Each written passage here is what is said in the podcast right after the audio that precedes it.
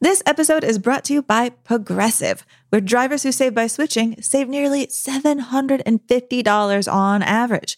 Plus, auto customers qualify for an average of seven discounts. Quote now at progressive.com to see if you could save. Progressive Casualty Insurance and Company and affiliates. National average 12 month savings of $744 by new customers surveyed who saved with Progressive between June 2022 and May 2023. Potential savings will vary. Discounts not available in all states and situations. Cheers to a great day and this ice cold Corona. You know what would make this day even better? My grandma's carne asada. Or your grandma here with us, making carne asada. She does love a cold Corona. Throw in some dancing. Oh, we can watch the game. I'll drink to that. So, a backyard concert with football, food, dancing, and Corona? And your grandma. Or we could keep it simple. Simple is good. Want a Corona? Thanks. Salud to the perfect day. Corona, la vida más fina. Get your Corona at ordercorona.com. Relax responsibly. Corona Extra Beer, imported by Crown Port Chicago, Illinois. Want to connect with a family member who doesn't speak your language? Then check out the language learning program Rosetta Stone on desktop or as an app. Rosetta Stone is designed to immerse you in the language you're learning through an intuitive process. Plus, the True Accent feature even gives you feedback on your pronunciation. And with a lifetime membership, you have access to all 25 offered languages. Get started today. Visit rosettastone.com backslash pod50 to get 50% off your lifetime membership now. That's rosettastone.com backslash pod50 for 50% off. The year 1942, and Jimmy Cagney has turned in Tommy guns for tap shoes. It's Yankee Doodle Dandy.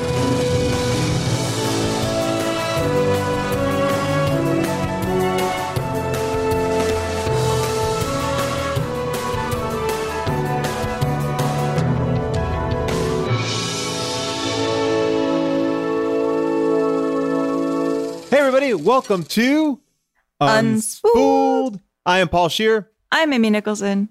This is the podcast, Amy, where each week we watch one film from the AFI Top 100 Greatest Films of All Time list, 2007 edition, to see if they are really as good as people say, do they hold up, and how have they influenced the films that we watch now. Today we'll be talking about Yankee Doodle Dandy, which uh, maybe this is the first time you're coming to our podcast because you saw us. Uh, host uh, the AFI Movie Club last week, so welcome. But last week we did Cabaret, and there's a lot of interesting feedback about Cabaret. Uh, our Facebook group determines yes, this belongs on the list about a two to one uh, favor, but I think there was a lot of debate, just like you and I had, Amy, about this film. Is it does it belong on the list? Yeah, there was a lot of love on the list for putting something like All That Jazz or Chicago in over Cabaret. Um, there was a lot of love for people drawing images of you dressed like Liza Minnelli, which I also appreciate. Thank you, Seth Roble. I've seen some pretty amazing pictures. I, I, really appreciate all of that. And I like that he gave me a little like a hairy armpit in there too. It was really lovely. Uh, Uh, that means you're not a star, baby. I know. I'm the I'm background. um, but uh, Gary Holmes, he tweeted at us and he said, you know, another uh, great pod, Cabaret appeared in the middle of an incredibly cynical period in American culture from 69 to 75. Consider Midnight Cowboy, Easy Rider, Last Picture Show, Godfathers, MASH, Chinatown, Nashville. All great, but despairing. I mean, it's interesting that both Cabaret and Nashville end on faux upbeat songs that suggest escapism was the only alternative to the existential hopelessness. I mean, it took Lucas and Spielberg to pull Hollywood out of its depression. Um, you know, that's that is interesting. I mean, this is a very, I think, gritty period of American cinema that I think is looked back very fondly on, but it is incredibly uh, bleak. Yeah, it, it, reminded me of something that Angela Irizarry said later. She said, You know, I love the fact that we watched this cabaret so soon after Sullivan's travels, because this is what happens when you seek pleasure and refuse to engage meaningfully with the world around you. Ooh. Angela says, You know, I'm still trying to grapple with how I feel about the movie stripping down the musical elements, but I don't think we can get rid of it until we get more queer movies and or musicals on the list.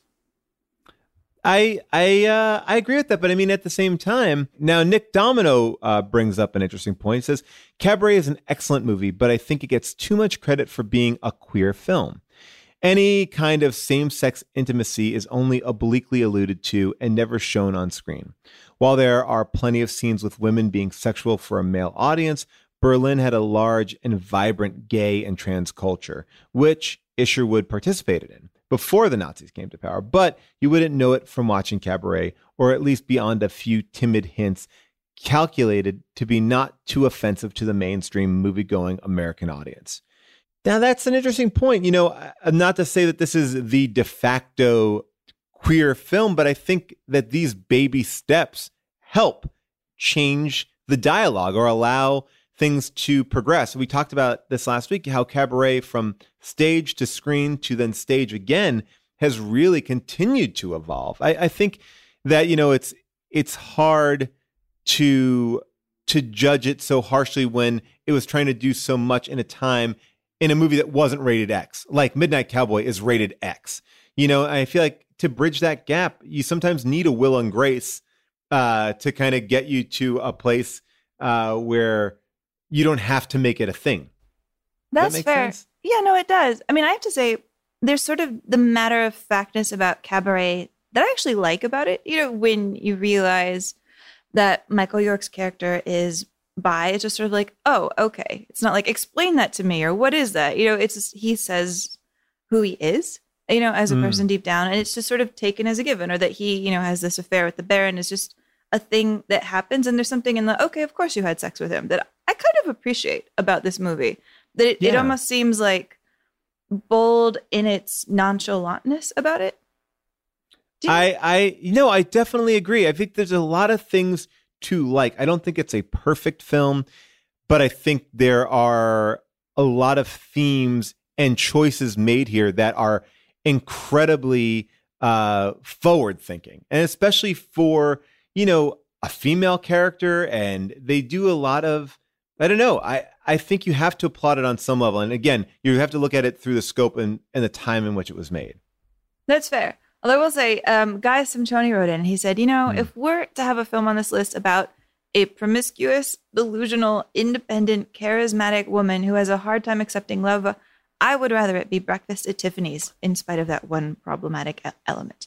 Well, yeah, there is a, a very big problematic element in that movie. But no, you know, that film is a great, another great film. I mean, what do you think, Amy? Breakfast at Tiffany's versus Cabaret. You know, it definitely feels like Breakfast at Tiffany's is more in the cultural conversation. Uh, I mean, I will think? say one of the things that surprises me about the list is that Breakfast at Tiffany's isn't on it.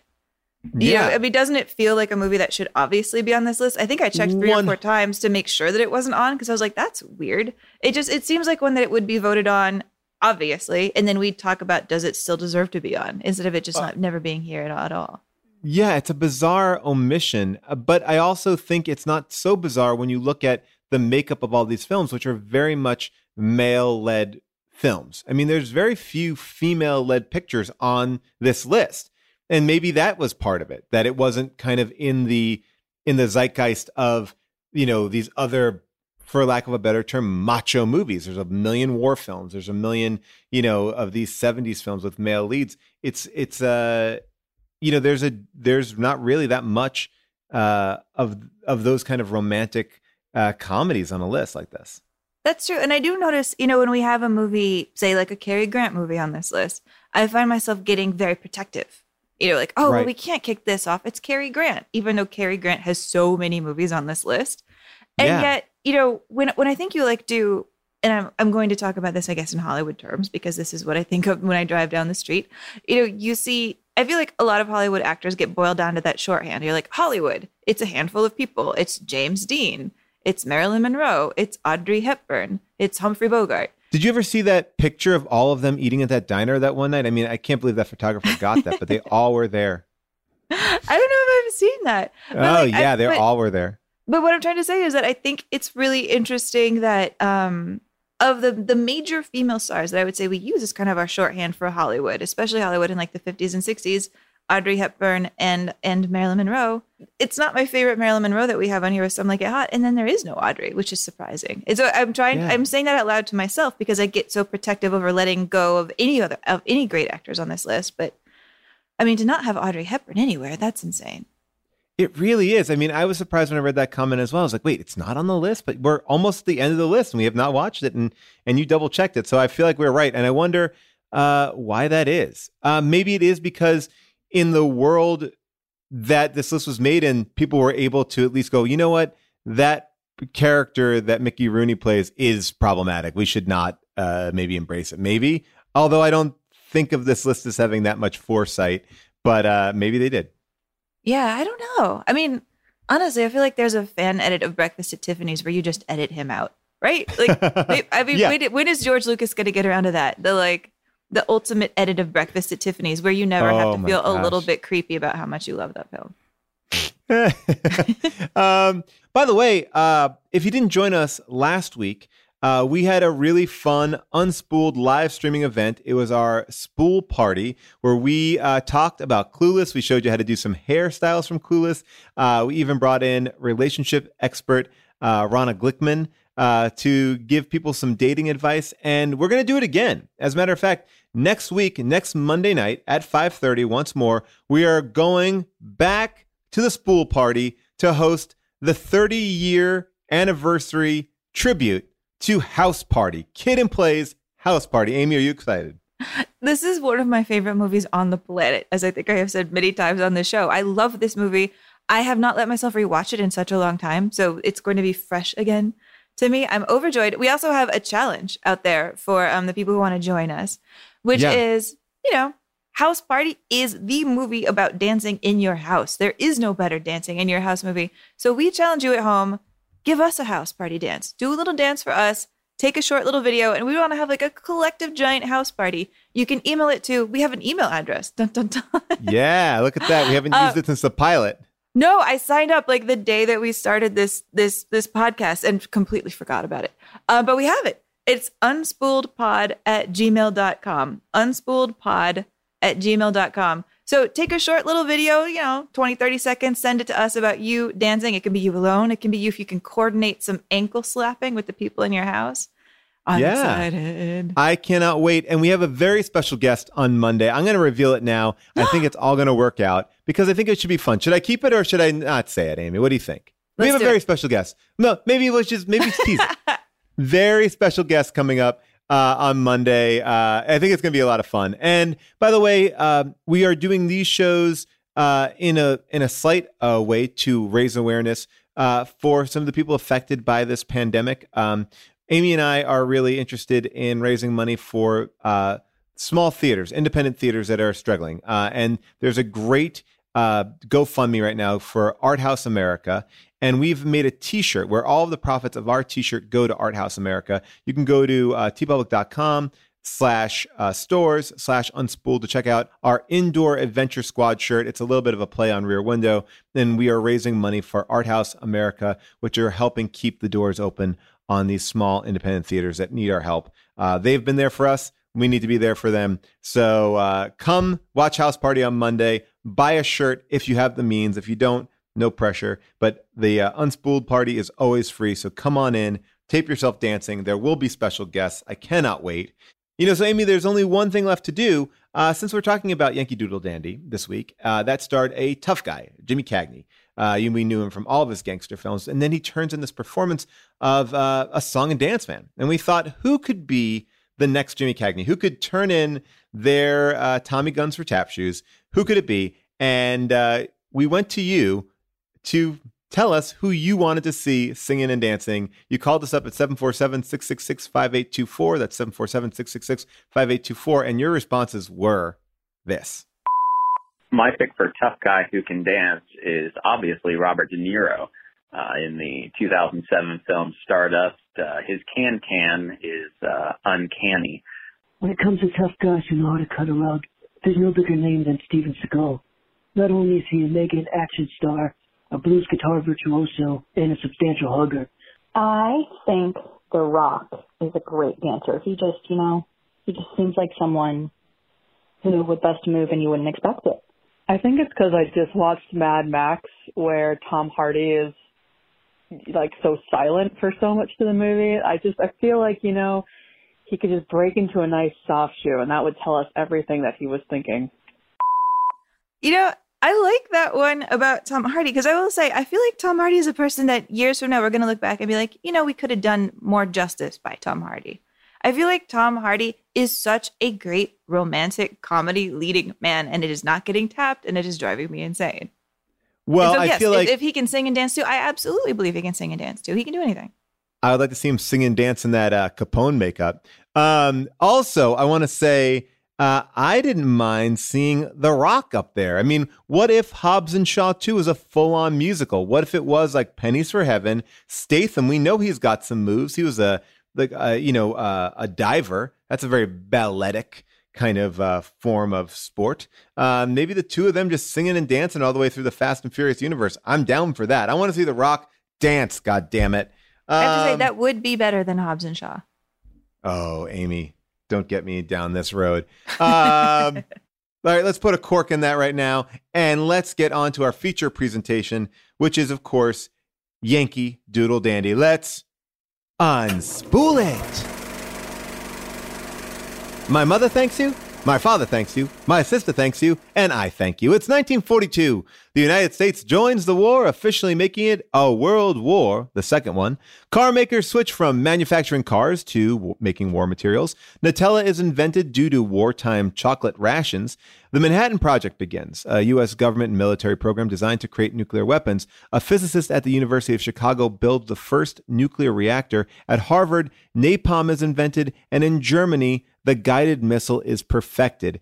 Instant coffee comes out this year, and the big hot movies of the day include Casablanca, Bambi, and today's topic, Yankee Doodle Dandy. It comes in at 98 on the AFI's top 100 list in 2007, up from its number 100 rank on the previous list. So, uh, you know, coming down two slots there. Amy, uh, let's take a listen to a little bit of Yankee Doodle Dandy. Do you know what this is? Congressional Medal of Honor. Let's see what the inscription says. To George M. Cohan for his contribution to the American spirit. Over there, and grand old flag, presented by Act of Congress. I congratulate you, Mr. Cohan. I understand you're the first person of your profession to receive this honor. You should be very proud. Oh, I am proud. In fact, I'm flabbergasted. The first time in my life, I'm speechless. I. Sure, there isn't some mistake. Quite sure. But this medal is for people who've given their lives to their country or done something big. I'm just a song and dance man. Everybody knows that. A man may give his life to his country in many different ways, Mr. Cohan. And quite often, he isn't the best judge of how much he has given. Your songs were a symbol of the American spirit. Over there was just as powerful a weapon as any cannon, as any battleship we had in the First World War. Today, we're all soldiers. We're all on the front. We need more songs to express America. I know you and your comrades will give them to us. All right, Amy, who's in it? What's it about? Yankee Doodle Dandy. It is the story of famous Broadway producer George M. Cohan, the man who wrote things like Give My Regards to Broadway, I'm a Yankee Doodle Dandy, You're a Grand Old Flag. He was a huge hit maker at the turn of the century, um, and this is his big biopic. I mean, you can you can consider it the um, the Straight Outta Compton or Bohemian Rhapsody of its day, um, starring one of my deeply personal favorite actors, James Cagney, in the rare singing and dancing and role for him. He was such a good dancer. That's how he started his career as a vaudevillian. And here he gets to go back to his roots, surprise everybody, put down the Tommy gun, and dance up a storm. Uh, he's joined here by such people as his sister, playing George Cohan's sister. Um, he's also joined by Joan Leslie, our beloved Walter Huston, who plays his father, Jerry Cohan. A whole cast of just like name checky people referencing the great years of yesteryear. And our director here is somebody we actually haven't had a chance to talk about yet, but we will be talking about more. It's Michael Curtiz. He had a great year. This he makes Yankee Doodle Dandy the number one box office hit of the year. The same year he makes a little film called Casablanca. Hmm. He also did The Adventures of Robin Hood. He did White Christmas. He is a real classic working adaptable director that we haven't gotten to talk about yet. So welcome, Michael. Well, I'm excited to talk about this movie um, because it really does lay the foundation for exactly what you just described. These big, glossy biopics that I think we're so familiar with and that have had uh, an incredible resurgence in the last couple of years. You know, we want to hear the hits. We want to see a really simple story. And there are, and I know you made a joke about it, but there are very big similarities to this and Straight Outta Compton or this and Bohemian Rhapsody. It's it's telling a triumphant story about someone who was kind of taken and and shoved down by the system and rose again uh, and everything, you know, comes up great, and you get to listen to a few jaunty tunes. Um, I would argue that with this film, you know, right out of the gate, I'm like, it feels a little bit like propaganda for George M. Cohan. I mean, it, it, it just like there's nothing wrong. Everything is kind of perfect. It's so almost laughably so smooth around the edges.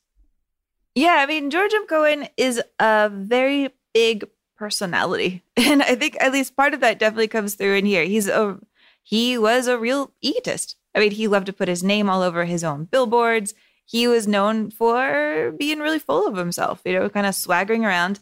And in a way, his story kind of dovetails with the American identity. You know, he's a guy who was like, I was born on the 4th of July. I am America. And this personality that I love to put forward, this like, I love the flag. I love myself. I am ambitious. I am a go getter. I can make this all work for me. I came from nothing. I made myself into something. I am America. That's how he tried to paint himself. And that's how this movie paints himself, even though, minor side, he lied about being born on the 4th of July. He was born on July 3rd. well, come on. If you're that close. Uh, so does that mean that Tom that Tom Cruise's character from the Oliver Stone movie is the only character born on the 4th of July? Actually, I looked this up. Would you like to know who else was born on the 4th of July for real? Yes. Uh-huh. Okay. Okay. All right. Here's the list. Actual people born on the 4th of July, more or less in chronological order. Nathaniel Hawthorne, the famous author. Calvin Coolidge, a president. Rube Goldberg, the guy who made all those crazy, amazing contraptions. Um, the gangster Meyer Lansky, also a very American story. A beloved actress in a beloved movie of my heart, Gloria Stuart, who played, uh, who was in Titanic. Oh, yes. Yeah, born on the 4th of, Of July. Leona Helm- Helmsley, the Queen of Mean, also Yes. born on the 4th of July. Eva Marie Saint, an actor that we've talked about twice, managed to get through her whole life without saying she was born on the 4th of July.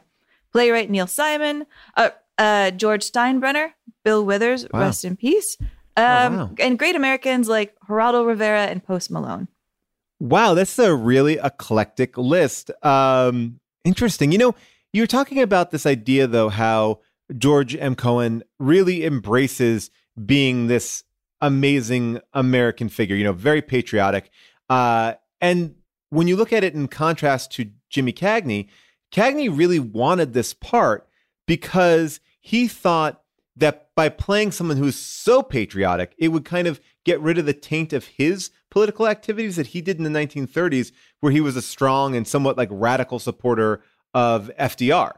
Um, and so it, I think he thought like if he could associate himself with someone like this, he would become that person. And I think that that's something that happens a lot with, you know, movie stars. You pick these roles, and and all of a sudden people just they they give some of that shine to you. I mean, it's impossible not to think of Jimmy Cagney without thinking of Yankee Doodle Dandy. I mean, that's the memeable moment from this movie. Like that that song and that performance. Like you see him singing and dancing there, and I think he did a good job of of helping kind of whiten his image a little bit. Yeah, right. And when you talk about that, you kind of raise the question of like, what is American patriotism and who does it look like? You know, that that Mm. Jimmy Cagney is a guy who was incredibly patriotic in his own way. He was a real supporter of FDR, as you said, a huge supporter of unions. He's the guy who was always, you know, he was always fighting Warner Brothers about his contract, about the fact he thought that they worked actors, not just him, but like younger actors too hard. And so he helped form the Screen Actors Guild. He became one of the presidents of it. He was a guy who hated, you know, people who tried to trod down on the working man. He really stuck up for them. He, I mean, he fundraised to help, like, um, when when farm workers went on strike in, in California, Yeah. he tried to raise money for them. And so all of these things that I find to be great examples of Americanhood, he got in trouble for, you know, and he was accused of being a communist by HUAC. And so, yeah, he his brother said to him, his brother Billy was his agent, we're going to have to make the goddamnedest patriotic picture that's ever been made. I think it is the Cohan story. And Cagney didn't really like Cohan. Cohan it was anti-union. Cohan hated unions, and so there, there's almost a struggle at the heart of it of like I have to play this guy who represents an America that I don't really find fair. but he wants to do it. Like, I mean, but he wants to do it because I think, you know, whenever you put yourself out there in a way that voices your own political concerns, and I can only talk to how it is perceived now, or at least in the time that I've been alive, you can get slammed by certain elements of society. I mean, you look at somebody like Jane Fonda has been fighting that off and on, or probably just on the entire time. You know, it, it- I think that probably Jimmy Cagney is like, I need to make sure that I'm in the audience's good graces, you know, so he has to kind of eat shit a little bit. Um, but you're Yeah. right, you know, you know, you're right about this idea that they did not they did not agree. They did not agree at all. And and they've made these kind of changes in the script to actually make Cohan even more um more patriotic. Like cuz in reality Cohan was an ultra conservative Republican who despised FDR, right? Uh, he was a supporter of uh, Roosevelt, but then became disenchanted with him and his New Deal policies. Can you think about that? Someone against the New Deal? oh, we're living in a time with a lot of people who are still against it and trying to make sure it's dead. I know it's so crazy, but look, Cohan's dislike of the president was such that he, even though he was awarded the Congressional Gold Medal in 1936, he put off meeting with Roosevelt until 1940 to receive it. Like he was like, so this movie where Cohan says like, "Oh, I was a good Democrat even in those days," is is kind of this weird middle ground that we're talking about. It's like he's saying he's a Democrat, although he's a conservative. You have Jimmy Cagney, who is more of a Democrat, who's saying I'm a little bit more conservative. Eh, people are kind of finding this weird middle ground. I, I found that to be really interesting, and because the whole movie, I mean, has the craziest spine. It's basically uh, George M. Cohan being called in to the White House, which he just casually strolls up to, like casually strolls up and is like, "Whoa, hey, security's here!" Like, like going to his friend's house. And he's like, "Whoa, all right," and you know, and um, you It's know, like nice ex- bayonet, sir. Mind if I come in? I got an appointment to see the president. See, it's 9 p.m. and I'm coming in here. This is so crazy. And then you see FDR. It's the first time you're seeing um, uh, a sitting president, or I guess like it's the uh, the first time a living president was depicted in a sound film, and you never see FDR's face. You just hear this this voice, you know, uh, and you see the cigarette in the cigarette holder. And It's a little bit of he- like a video game scene. one million percent. It's I was it's like a video Welcome to my scene. office. I have a mission for you. Sit down. See. meets like Charlie's Angels. Uh, can you listen to this one little moment talking about the patriotism of George M. Cohan? I was a pretty cocky kid those days, a pretty cocky kid. Regular Yankee Doodle dandy, always carrying a flag in a parade or following one. I hope you haven't outgrown the habit. Not a chance. That's one thing I always admired about you Irish Americans. You carry your love of country like a flag, right out in the open. It's a great quality. I inherited that. I mean, like it. This movie is. First of all, he said I was a real Yankee Doodle. I mean, like it's like saying like, oh, I like to create a real Bohemian Rhapsody wherever I went. I mean, it, like I I love it, and I'm also like, ugh. But like, there's like there's highs and lows about this movie. But that scene is is arguably one of the most ridiculous uh, spines of the film. Like this conversation where FDR is just like, "You're the best. I love you." You're, you know, get here, crazy kid. You are America. I mean, that's a crazy thing to do in a biopic to be like, you honestly, America never knew anybody as good as you. Well, yeah. and What's fascinating about it is how this isn't even ancient history that you can kind of tap dance over. This had just happened. He had only just bothered to meet FDR. FDR was still in office. He still wasn't liking him, and they're like, "We're all just going to fun. pretend that this is okay." But it, it, it, it, it kind of had to be because this movie is made while Pearl Harbor is bombed. You know, and they're like, Right. "Okay, we need to make this movie." We have to make the most patriotic movie. The entire country is basically saying what Jimmy, what um, Jimmy Cagney's brother said to him. We have to make the most goddamnedest patriotic movie ever made. And I, I do have to say, I like at least that it becomes, in a way, a story a bit about immigration. You know, we talked about this a lot with like Godfather 2 and like the story of creating Americans, that you have this ultra patriotic family who was first generation Irish on his parents' side. And it's saying, like, here is the fabric of what America is made of. Like, we are immigrants, immigrants make an American story. But then the movie absolutely decides to just like agree with the lies dead on because straight up at the beginning, you have the scene of here he is, George M. Cohan, being born on the 4th of July as a baby and getting the most patriotic name. I mean, let's listen to that. And that voice you hear as his dad is our beloved Walter Huston. Why, he just got here and he's sleeping already. Oh, babies sleep 20 hours a day, Jerry. I suppose that's why most of them never amount to anything. What do we call them? Oh, I don't know. What do you say? Well, seeing that he arrived on the 4th of July, what about George Washington Cohan? Well, it has a nice patriotic ring to it, all right. What do you think? Oh, the George is fine, but the Washington may be too long for a billboard. Well, how about a nice short Irish name, Dennis or Michael? George Michael Cohan. Yes, I like that name. Oh, gosh, I forgot. Hey! It's a boy! Oh, Jerry.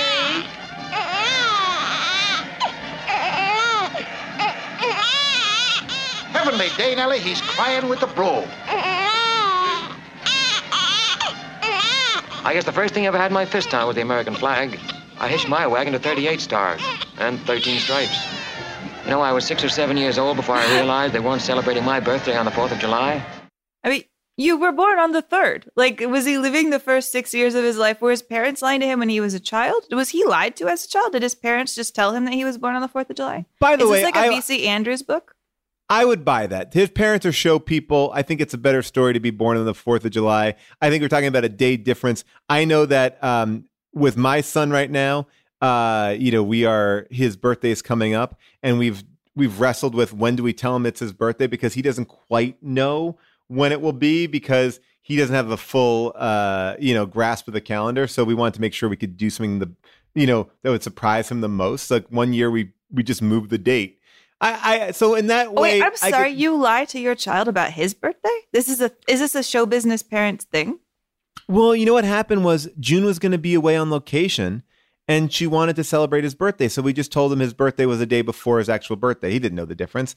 And we celebrated it full so he could have his full birthday with both of his parents there. We just kind of just lied. We just did it. And it was totally fine. And I think it, and he appreciated it. He's gonna grow up and write a biopic about himself and be like, "My birthday is Yeah. blah blah blah." blah." Want to connect with a family member who doesn't speak your language? Then check out the language learning program Rosetta Stone on desktop or as an app. Rosetta Stone is designed to immerse you in the language you're learning through an intuitive process. Plus, the True Accent feature even gives you feedback on your pronunciation. And with a lifetime membership, you have access to all 25 offered languages. Get started today. Visit rosettastone.com backslash pod50 to get 50% off your lifetime membership now. That's rosettastone.com backslash pod50 for 50% off. you can live out your MasterChef dreams when you find a professional on Angie to tackle your dream kitchen remodel. Connect with skilled professionals to get all your home projects done well. Visit Angie.com. You can do this when you Angie that. Where this movie falters for me is in this overly uh, patriotic, like can do no wrong, can do attitude part of George M. Cohan's life. What I think it kind of nails perfectly is the life of an actor and a life of a performer. And so to that point, I think, yes, I buy his parents as performers. They're putting him on parades, riding on donkeys through towns. They're like, you're born on the 4th of July. We're doing a show. We're show people. Everything needs to be a something. And uh, so I, I do think that they kind of nail that energy uh, really, really well. and it kind of shows. about that. Like as a non-performer, I don't know. I just feel like this movie does talk about actors' lives eh, from the point when they have to decide where to hit the kid. Because like if they hit him in the wrong spot, it will show up on stage, like stuff like that. And, and there's other stuff. I think they just show this the struggle of it, and you know, and and trying to sell your stuff and kind of compromising your stuff. And you know, I love that one line where he says, you know, I've been hitting the pavement so hard, and even my socks have bunions. You know, uh, I just think that there's a truthfulness to that kind of performer. I love this one little speech uh, about being an actor. And this is kind of right when uh, George M. Cohan has his first leading role in a slapstick stage production, which I didn't even know they had slapstick stage productions where they're throwing flour and eggs. I'm like, wouldn't that just be incredibly messy? But I guess I- I'm going to buy that this movie is totally real. So uh, I just couldn't imagine every night them resetting flour. Um, but here's this little speech that his dad gives him. And again, uh, Walter Huston in this movie is absolutely phenomenal. Um, I mean, the death scene, which we'll get to, spoiler alert, is just incredibly moving. But this scene is, I think, my second favorite scene next to that. So take a listen. Georgie, those boys did you a great favor. And they saved me a lot of trouble. You know, most actors give their whole lives to their profession without once scoring a hit. You're lucky. You're a hit at the age of 13. I've been in this business a long time, and I've never met a performer who, in the long run, wouldn't rather be a great guy than a great actor. That is until I made your acquaintance. Can I be both? Chances are the way you're going, you won't be either. If the hoodlums don't get you, a committee of actors will. Actors are considered a very bad risk by insurance companies. And any actor with a conceit like yours, well, we just couldn't afford the premium. What your father really means is you're too sensitive. You're too anxious to make good. You love the theater too much. Oh, I know you can improve if you want to. Sure I can. Just watch me. From now on, I'm Peck's bad boy only from 8.30 to 11 in the evening. That's a boy, Georgie. I promise, Mother. And don't forget, Wednesdays and Saturdays, 2.30 till 5. Yes, sir. And the other 21 and a half hours, I pattern myself after Dad. Well, you could find a better example, but that's the general idea.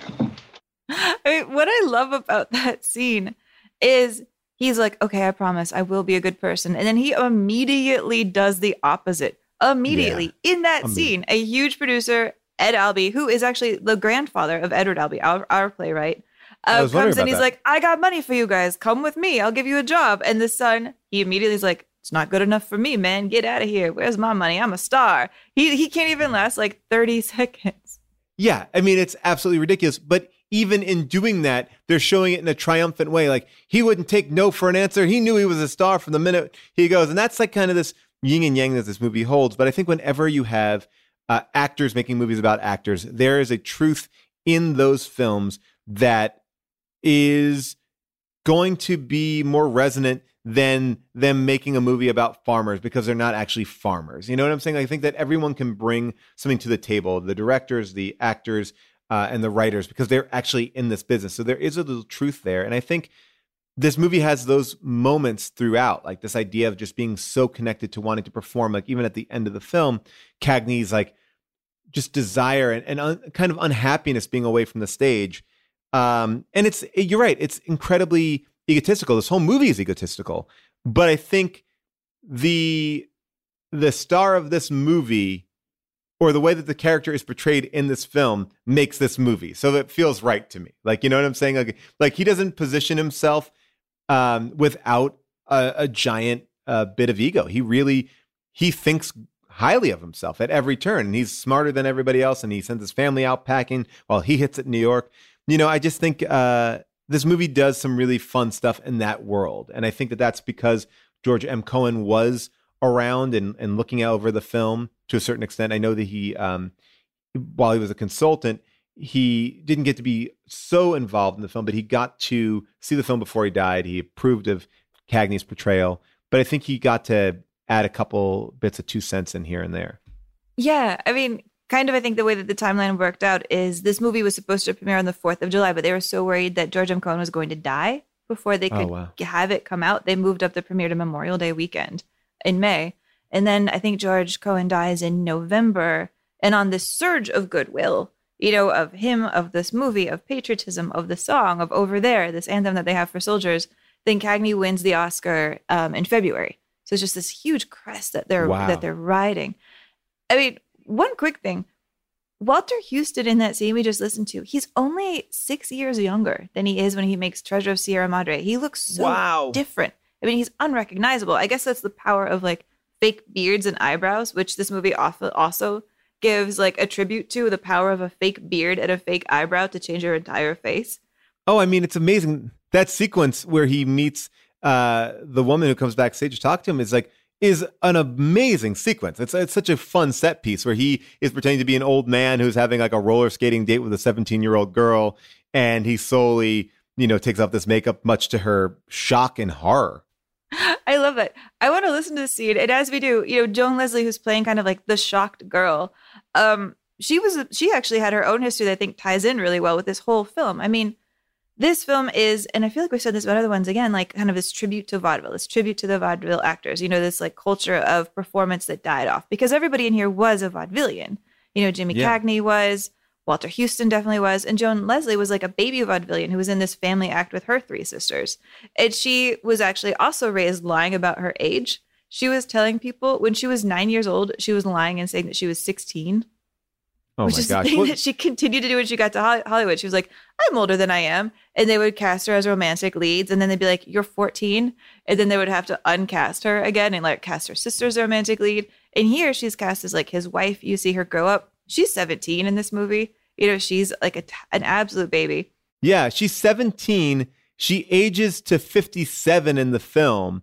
Um, but like they had to take breaks, uh, constant breaks because she was still going to school. Like that was like like this movie was shut down because she was literally in school because she was 17 years old when they started shooting it.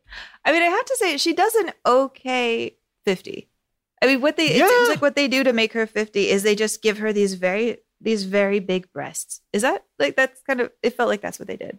Yeah, yeah, they puff it out. They make everybody look a little bit different. I mean, I think Jimmy Cagney ages really wonderfully in this film. You know, uh, he really does a, a fantastic job. Um, you know, I think that that is kind of the impressive feat of this film. It it takes place over such a long period of time that you really get to watch these characters evolve. And I think that the actors all do a really I mean, Walter Huston gets older and significantly so and you know, to, to see him from this first scene to the last scene, his transformation is unbelievable.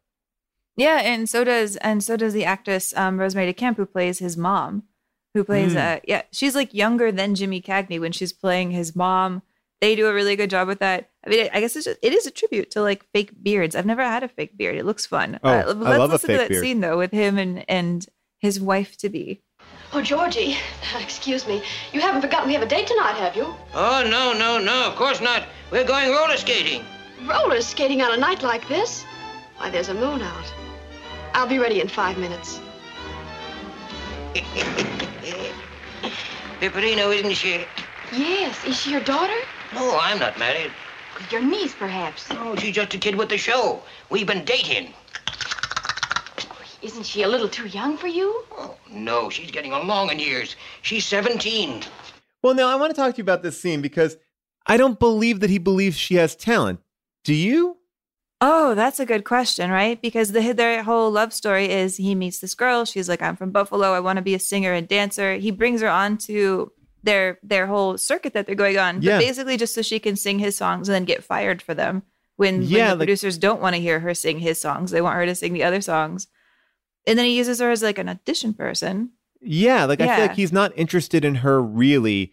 Like I feel like when he first meets her, he's like, "Oh, I'd, I'd like to go out with her," and then he's like, "Oh, this is actually great. She can be my puppet." And then when she, you know, she sells a show, he's like, "Okay, now you can be, you know, I'm going to give your part away." He gives her part away. Like, I mean, her character arc is is pretty upsetting, but yet again, it's painted so wonderfully. Like when he goes, "And I got to tell you, I give, give give away your part." She's like, "Oh, I knew that when you Brian came in with the roses," and you know, it's like, "Oh, everything is fine." Like in a in a real there had to be more drama there. I mean, there just had to be. Yeah, I mean, kind of the way they wrote the wife here is they combined two of his wives into one wife. Okay. So he he had a first wife that they came up through the vaudeville acts together, and then he had a second wife whose middle name was Mary, which is where they got this Mary. But one of the one of the input things that George uh, M. Cohan really did when they were trying to make the script is he was like, "You have to have me meet her later. You have to have me propose to her later, because if it's too early, then my first wife is going to sue us because she's going to think it's about her." And so Oh, wow. they kept trying to push it. But that's why like he doesn't propose to her till almost the second half of the film, and then um, his wife sued them anyways, and it got thrown out. But yeah, like the her whole character is like, I really want to be a performer, and I think she, I think she had, I think she would have been a great comedian because you know when they're going around singing his songs like H is for Harriet and trying Yeah. to amuse people with it, she has such an expressive, funny face. You know, she's so funny, and I think if she had been able to run in the comedy route, she would have killed. But because this is a movie, she's like, I give up my entire career to make you happy. I mean, can we hear their proposal scene because it's crazy? Mm-hmm. Always worried about me, aren't you? Ever think about yourself? Not much lately. Haven't had time. The minute I saw you without your beard, I knew here was a little boy who needed a lot of looking after. Mm-hmm. So I gave myself the job. There are a lot of singers, you know, but very few really good looker afters. Mm-hmm. Darling, how would you like a lifetime job of looking after? Leading lady, run of the play. Maybe a few heartaches after the curtain goes up, but I can guarantee you some laughs. How does it sound? I think I might like it, Mr. Cohan. Could I uh, see some of the script? Mm-hmm.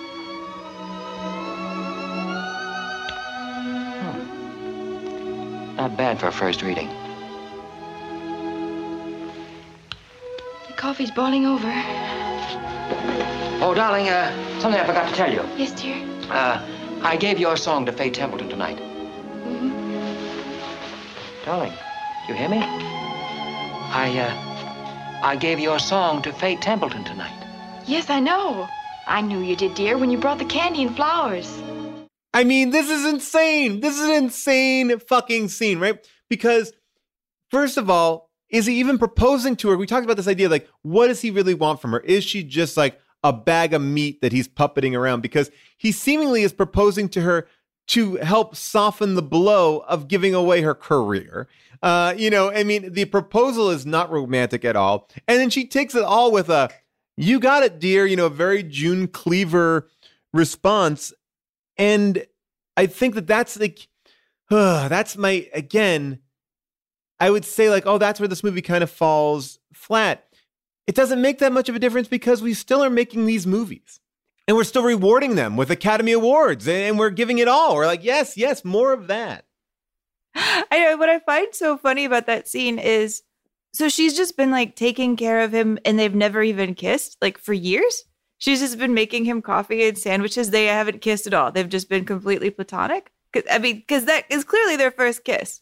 I mean, this is also like what happens when you're allowed to rewrite your own history. I mean, I think that people try to do this all the time, but this person, George M. Cohan, really was a part of it. I mean, so much so that I mean, Cagney brought in his own people to rewrite the film to, you know, to kind of continue to finesse it because I think it was not believable. I mean, even even Cohan's daughter Georgette was like, "This is the kind of life that Daddy would have liked to have lived." You know, I think you get caught in that thing of just telling your own myth, you know, and uh, and yes, he was incredibly talented, and the songs he created were wonderful, but you know, it it's it's it's tricky. It's a tricky thing to be like, I'm so perfect and nothing goes wrong. Like if I ever told that to my wife, there would be a fight. It wouldn't probably wreck our marriage, but there would be a fight. And how much more interesting would that scene have been? She's like, You gave away my one chance, my one chance to be something, you fucking jerk. Sorry, I'm cursing so much. It's just the quarantine. right. No. Uh, yeah, I mean, this is this is this is so much my problem with Straight Outta Compton. It's like you let Dre be a producer, and suddenly the third act is all about, hey, I'm gonna have Beats by Dre exist. And did you know? I mean, come on, yeah, like you can't, you can't, you have to have, I think, some sort of separation between church and state. But what I think is so interesting about this movie in the context is in 1942, a time when people are not dummies. Could it? People are not dummies. They're like, we don't care. This is great. This is the movie we want to see. We want to see this right now. Lie to us. We don't even mind like we all know this is true because like here when we watch this movie, you know, in the year of our Lord 2020, I will be honest, I don't know that much about George M. Cohan as a mm-hmm. person. Like you could tell me anything about him and I would have to look it up to find out if it's true. But in 1942, people people know. People haven't forgotten their history yet. And so and so they know they're being lied to and they do not care. This is the number 1 movie of the box office. But no one and that's the thing. We always want movies like this. We oh I mean, we just said it. We want it today too. It's like it, we are attracted to this story of I made no mistakes. I spoke truth to power and yet I ascended right? Like, I mean, that's that is the American way, right? It's like I didn't play by the rules. Everyone counted me out, and then I was the best. Um, yeah, and, that is that you is, You're right. You nailed it. I mean, that is so much the American identity. And and I think that you know, and I, there's nothing wrong with this. This is a fun movie to watch. It flies by. It's really fun in the way it's directed. They do really great little set pieces, like when they travel around the world and they're all living in the like little luggage stamps. Like there's so much to enjoy but if you look at it and you look at it and go like this is a story of someone it lacks drama it lacks tension it lacks everything that a good movie has but sometimes i guess we don't want that we just want to be entertained and i think that's the the reason why you have all these shows on broadway that are like it's it's Mamma Mia Here's just abba songs that we're to stitch together by hook and by crook to give you a little semblance of a plot just don't worry about the plot. Let's just get to the songs because that's what you want. It's Rock of Ages, it's all that stuff. And I don't think that there's anything wrong with that. It's just movie musicals can get away with this and they don't need to be under the microscope like a drama. Like if this is a drama, it would be terrible. But you put in the singing and dancing and it's great. No, you're right. I mean, as a movie musical, I think Yankee Doodle Dandy has way more in common with something like Cabaret than it does with Singing in the Rain, right? Because mm-hmm. this is another musical with all diegetic music. the songs you hear here are really not him being inspired to sing in the middle of a sing. Like like Right. oh, we're making breakfast, let's sing about it. You know, it is him performing or composing or, you know, writing songs and showing people what they sound like. And so all of the music here takes place within the scenes, and that does make it it's a jukebox musical. You know, it's not it's not it, it's not all full of fresh music. I think there's only one new song written in here. By the way, I'm just realizing as you're talking, it's very much like the sound of music in the grand scheme of plotting. It's very basic. Like, you know, it's like it's just to get you from song to song and make you happy on the way out the door, you know, and I think uh but yeah, you're right. It's just sort of like take all the hits and we've talked about this a lot like throughout the show like there's always like these kind of pulling back in hits like oh that wasn't a hit then we're going to remake it now we'll put this person in here you know there's always a it's just reusing what you have in the junk bin of music and and hopefully you know it's trolls it's trolls 2 world tour i mean that's all like hit songs like whatever you know it's like i don't know it's um, okay, but in Trolls to a World Tour, tour uh, which I have seen, when they sing "Who Let the Dogs Out," somebody gets thrown in prison. Uh-huh. That's fun. But okay, then here's my question then. If this type of movie is still popular, and I will say that I, as you know, I am a person who stands up um, very deeply for the Elton John biopic of last year. I thought that movie was terrific. but that's You know, really I don't, great Yeah, I don't hate these movies on the whole at all. But what does a movie like this say about audience? Because this is both a jukebox musical and in a way there's bits in here that share a lot with Sullivan's Travels. You know, they come out in the same year. This is a movie about a guy who has a whole sequence where he wants to make a serious piece of art. He wants to make a film called Popularity or a production called Popularity. He does, it fails, and he goes back to big fun musicals about patriotism. And but so not only not only does it fail but he immediately has no remorse about it failing. He's like, "Ah, all right, you know what? As a matter of fact, I'll write a letter saying I know it failed. It's like, okay, like you know, it's like he like there's no learning. It's a sort of like he just takes it with stride. I mean, there's a moment of, well, we'll prove him wrong, and they're like, don't. He's like, okay, I won't. Yeah, no, wait, I actually love that scene as a critic because you know there there's a lot in here making fun of critics. A critic who's like, "I'm I liked that play, but I'm going to say I hated it because I'm a critic, and that's what we do." And I mean, this is him yelling at critics when his play flops. Listen, George, you can't do this. You'll always regret it. Sit down and take this. We'll be sorry. To the theater going public. George.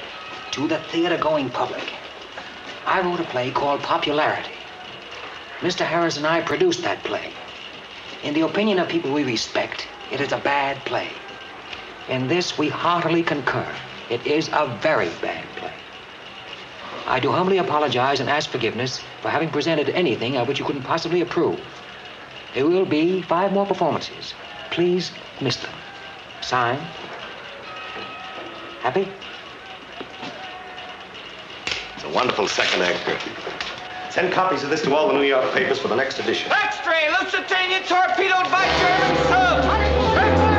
Oh right, and then the Lusitania gets sunk, and they enter World War One, and then his career's kind of made because he makes big anthems about fighting in the war. But yeah, I mean, I was kind of thinking when I was watching that too of the creatives who need to get off Twitter when their movie doesn't do well.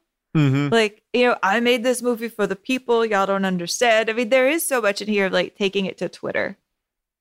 You know, it's it's tricky because again, there's there's a lot of stuff in this movie that I think is based in truth and then whitewashed a little bit. The breaking up of him and his partner. This, you know, like even that is like you thought it was bad, but it actually was the best breakup of all time. We had no issues whatsoever. It's like, okay, all right, um, you know, it's, yeah, that was weird because the partner never becomes too much of a character to me. I mean, he's like in the background of the scenes, and then it's a plot point when they break up. I'm like, I forgot that he was here, and we never know really what he was contributing, except that he wrote stuff that was too long. Well, that, that so I feel like this is the problem, but we don't want to see it. And I always go back to that thought of, um, and I know this is an old reference, so forgive me uh, for bringing this up, but like the Joe the plumber thing. This Joe the plumber guy, if you don't remember it, but basically he was fighting for millionaires to get tax breaks because he was a small business owner and he wanted this tax break. And then it came out like two days later, like his company had been bankrupt twice, right? Like, eh, like he wasn't near millionaire status. He didn't have these issues, but yet he wanted to make sure that when he got to be a millionaire, he was going to have that tax break. Not that the actual thing that was going on would benefit him now in the position that he's in. It's like, but when I get to that point, and I think we always are looking to films to be aspirational and carefree and it's the way that we want to tell our story because we don't like to tell the the warts of it. Like you know you don't want to tell about the relationships that didn't work. You don't want to tell about the failures that you had. I think that the best stories that we do tell show that show us at our most vulnerable but i think as a movie going audience what you said before like what does it say about us? It just says we just want the hits. Bring us in and send us home. And that's and that's uh and that's all we i think sometimes really want. I think we're basic. I want that. It's the reason why lifetime movies exist. There's a reason why you know uh so many like just simple comedies just come and go. They're like i just want to watch this on netflix and i feel great and, and i don't want to think and I'm, I'm happy. I don't think there's anything wrong with that. But it is surprising that this movie is such a giant hit because it is it is that. Well, yeah, and it seems like it's aware of that because you know what reminded me of the Joe the plumber moment in this movie is when Cohan is explaining his career and he's like, "Look, I'm an ordinary guy who knows what ordinary Americans like to see." And I'm always fascinated, you know, as a person who came into film criticism through anthropology and through thinking of it as American anthropology, I'm fascinated by films that, you know, say that they know what Americans want. You know, what is the ordinary American? Is such a question that I feel like comes up in when you tear apart any film. Like who who is this for? who do they think of us? You know, and when are they right and when are they wrong? Like if Yankee Doodle Dandy failed, that would say something completely different about the American populace in 1942. It would say that the American populace was like, we know that this is propaganda and we want to be sincere here. Like we're not looking for something like this. We're looking for something about, you know, how hard this war is going to be. You know, that's not what they saw. You know, they decided to buy this tickets to this. This is what the the mood wanted. And so, because I feel like a film takes the pulse of the populace in several ways. You know, in why it decides to be greenlit and then in whether or not it does well. And right. so to do that, but then to do another sort of story inside of this is also just a movie about a guy who says he knows what the populace wants. And he keeps saying that the populace wants big patriotic numbers. And people try to tell him that he's wrong. And he's like, I'm right. You know, that whole scene where he try, is trying to convince Faith Templeton to do his plays. And she doesn't want to do his plays because she thinks they're too lowbrow. And she thinks they're too lowbrow because she thinks they're too populist and this is her agent trying to convince her that she has to work with him because he knows something that we don't about what entertainment is for the ordinary American. Well, uh, have you thought it over, Faye? I'm not interested in Mr. Cohan or his plays. Well, now you're making a great mistake, Faye. He's the most original thing that ever hit Broadway. You know why? because he's the whole darn country squeezed into one pair of pants. His writing, his song, why, even his walk and his talk, they all touch something way down here in people. Now, don't ask me why it is, but it happens every time the curtain goes up. It's pure magic. I'm bored by magic. I know his formula. A fresh young sprout gets rich between 8.30 and 11 p.m. Yes, that's just it, Faye. George M. Cohan has invented the success story, and every American loves it because it happens to be his own private dream. He's found the mainspring in the Yankee clock. Ambition, pride, patriotism. That's why they call him the Yankee Doodle Boy. If you'll take a tip from me, Faye, you'll do just what I'm doing. You'll hitch your wagon to his star right now. Babe, I've got to change for the second act. And by the way, that's Jimmy Cagney's story. That could be taken right out of Jimmy Cagney and his brother talking about why he needed to do this movie. You know, it's it's it's hitch your wagon to this guy, and I and I do think that there is an element, and Amy, I, I, I think you can maybe help me wrap my head around this. That also people like Jimmy Cagney. He's a bad guy, but he's a known bad guy. He is a popular actor. So then you put him in this movie that's light, that's lovable. You know, you're also going along for the Jimmy Cagney journey. I think I'm watching this movie as much as a story about Jimmy Cagney as I am about George M. Cohan. You know, I think I think you're like, oh, he's fantastic. The dancing's so good. You know, Jimmy Cagney's great, and and he gets recognized for an Academy Award in this movie after being ignored for playing a bad guy for so long. So I think you you mix that right thing together. It's like you put that right face with the right story, and you're already open to Jimmy Cagney because he's already been on our screens. And we like him, and you put him with a, a positive story. It becomes like it's like this uh, this Hollywood alchemy that just explodes. It explodes something. It's like I love Jimmy Cagney and I love this. Let's go. No, I think you're exactly right. I think Jimmy Cagney makes this movie work for me today. And I will admit, you know, this is a movie that I didn't see at a time when I was happier with America. Like I wonder if I if I had first watched this movie in 2009, you know, would I would my heart be soared because I was very proud of America and felt like we were on the right track? Like would I be like, "Yes." You know, in watching this film in 2020 at a time where I'm you know, looking at us being like number one in COVID deaths? Like, does that really influence how I see this flag waving? And does it make me dislike it? Like, it, you know, how much does the American anthropology of this moment affect how I see this movie and make me kind of uncomfortable? And it is absolutely Jimmy Cagney who carries me through the joy of what this movie wants to say because I love him so much. And yeah, his whole biography is exactly like this. Like he grew up really poor in the Lower East Side of New York. He's an Irish immigrant, his parents were. You know, his dad, I think, was like a boxer and a bartender. He was a street brawler. And he winds up becoming this like vaudeville tap dancer just to make money. You know, he has really mm. no prospects. He's not even a trained dancer, like, was one of the things I love about him. He knew one dance step that he kind of forced himself to learn, and he used that to get into an audition. And because he did this really complicated dance step, they're like, oh, you're good. So they let him in, and then he just studied what everybody else was doing and worked his way up. I mean, he's incredible. Well, by the way, I, I think some people knock this film because they go, well, he wasn't that great of a dancer. He got by by really being an actor who can dance, not a dancer who can act. And, you know, Fred Astaire, they really wanted Fred Astaire for this part. He wouldn't do it because he felt that George M. Cohan's dance moves were very stiff and he was much more fluid uh, performer. But I feel like I watched this movie after I read those the you know kind of quotes about him not being a great dancer. I'm like, that's crazy. He I mean, he's performing. He's a really engaging performer, and I and you know maybe it's the uh, Joseph Gordon-Levitt of it all too. I think when you have when you are a great actor and you can kind of dance, it makes the dancing even better because I think you're you're really making a full performance of of it. You're you're really crafting a performance. But I I look here and I there's nothing there that I'm like, oh, I don't think he's that good of a dancer. I mean, uh, did you see that? Do you feel like he's not that good of a dancer? I mean, he seems amazing. I think he's pretty good, but a lot of why I think that he is such a good dancer is because I love him for this other musical. He did not do many musicals. Mm-hmm. He did one called um, Footlight Parade, which I worship uh, because oh, yeah. Was, yeah, I love Footlight Parade. It's a Busby Berkeley movie. Um, I would love to have a Busby Berkeley movie on this list, but yeah. Footlight Parade is hard because you know I I actually I'm a little nervous about playing this clip. I pulled a clip from Footlight Parade um, where it's an example of Jimmy Cagney actually singing, which I think mm-hmm. is important to hear because we're going to play some clips of him in this movie later and he's just he's imitating Cohan in the way he sings. So you might watch this and think, "Oh, he can't sing that well. He could sing a little better than this." You know, he's act singing. Okay, this is Jimmy Cagney singing. He tap dances later in the scene. He's a fantastic tap dancer, I think, in Footlight Parade.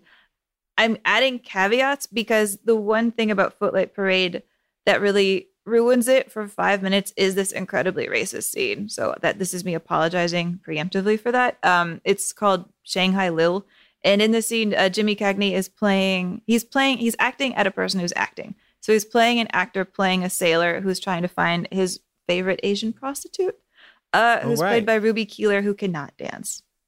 I got new lover. You little devil, you're just a butterfly. I like new lover. You're still on the level, you can't kid this guy. I pray to Buddha in the joss house, and Buddha he bring back my bill. He's been looking high, and he's been looking low, looking for your Shanghai Wow, with even with that that disclaimer, I was still a little shocked. Whoa. Yeah. Um, so yeah. Look, I mean, look, we have to not that we have to spend that much time on it because I think we've addressed this in previous episodes too. But yes, there's blackface in this movie um, in a very uh, small section of it, but you know, there's these inescapable things that like kind of mar our history of these films because there are things. Oh yeah, I would like to see Jimmy like Jimmy Cagney singing in what was acceptable at a certain time. Eh, you know, I want to acknowledge, like like we said uh, in in our previous episode when we talked about this, like we have to acknowledge that this shouldn't just be like cool. You know, it's there. It's it's it's something that we have to look at and and look and go like, is it uh, is it something that we want to put up on a pedestal now? You know, can we appreciate Absolutely. Parts and and and maybe get rid of other parts? You know, I yeah. Know. I mean, like the blackface here, which I was like, oh god, and I really wished uh, for seven thousand reasons that I could have found a better clip of Jimmy Cagney singing. Mhm. Um, but part of the reason why I couldn't is because he got sti- typecast so early on as a gangster that they didn't let him sing. I mean, this is really one of the only clips of him singing at all that I think exists. and yeah. and yeah, like what you're saying about the kind of goodness that he has that he radiates. I mean, that's so much of his charm all the way. Like he was able to play gangsters that people loved. You know, like Yes. Bogart was a scary gangster. When Bogart shows up, you're like, okay, I'm keeping an eye on you. You freak me out. But there's something about Jim, Jimmy, like this electricity that he just had on on screen where you loved his characters even when you knew you were going to watch them die even when you know he gets famous for of course like shoving half a grapefruit in a girl's face and people Yeah. like whoa but they love him anyways for that and so he brings that ability to make people love whoever he's playing to George M. Cohan. Like he makes you love Cohan in a way because of what he adds to it. And Yeah. because of the, because of the very Jimmy Cagneyness. And I think that's a lot of why he winds up winning the Oscar here is a of course like this force of goodwill and patriotism, this hit, this fact that George Cohan dies, but just Jimmy Cagney you cannot say that he's not giving this part his all. You know, the No, way he that he is- sings, the way that he dances, the way that he is just there. He is so intense. Like he is a performer. And if you look at the production of this, it is an impressive production. I mean, from the local stage shows that they do as they're traveling around the vaudeville circuit to when they get to that one theater uh, where they're doing the big slapstick production to the Yankee Doodle number, the horses on stage. Like the production is so impressive that at a certain point in the film, when they have made a little bit of money and they go back to this farm, they buy this farm and the family's on the farm. I'm like, is this part of a Broadway musical too? Because you're so used to seeing like a certain level of performance uh on a on a stage and it, it it's so well kind of done that it took me like a, a beat to be like wait a second is this is this real life or is this another show? It really it really kind of took me off guard there. Yeah, I was kind of laughing in that scene too because the family is like, now we are normal Americans. And I was wondering if it was a joke that he didn't seem like he was that good at chopping kindling. I was like, are you a normal American? You've just given us this speech about how you're a normal American, but you're pretty bad at chopping kindling. and, I you're just- in a and, and you're in like a full suit like he was uh he didn't look like he like adapted to farm life at all No, and there was part of me that was wondering if that scene was like a criticism of people who think they are normal Americans when they're clearly a little bit off. You know, he grew up on this Mm. on stage as a performer. Like, is he is he really the normal American that he think he says he is? Well, or I think what I like about it is this idea, and this going back to this idea of like where I think there's a lot of truthfulness in acting here, which is like that idea, like, oh, I wish, I just want to retire to a farmhouse. I just want to just go on a beach somewhere. And I think for most performers, they don't want to do that. I think they want the the idea of wanting to do that, but they don't actually want to do it. And I feel like that's the push pull of Cohan. Like he's moving, moving, moving, moving, moving. And even at the end, when he's in his hammock, you know, he's reading Variety. You know, he's like he he doesn't want to be there. He wants to talk to people and say he wants to be there, but he doesn't want to be there. No, I actually love the variety scene. I mean, he is Oh, reading like I love a- that. Yeah, he's reading a real variety cover that actually did exist. Yeah, and it's got it is a famous um headline. You know, sticks. Can we can we just play the clip of it and then let's talk about it? Because I oh, Oh, let's do it. I got it right here. And I will say, as context, the people that he's talking to are a bunch of young kids. This is very much the like, look at this young generation. They don't have any respect for the art of the day. Sticks, nicks, hicks, picks. Greek. I'll bet that's Greek talk. No, that ain't Greek. That's Swedish or Russian. Sticks, nicks, sticks, picks. Well, that's show business talk. Here, I'll translate it for you.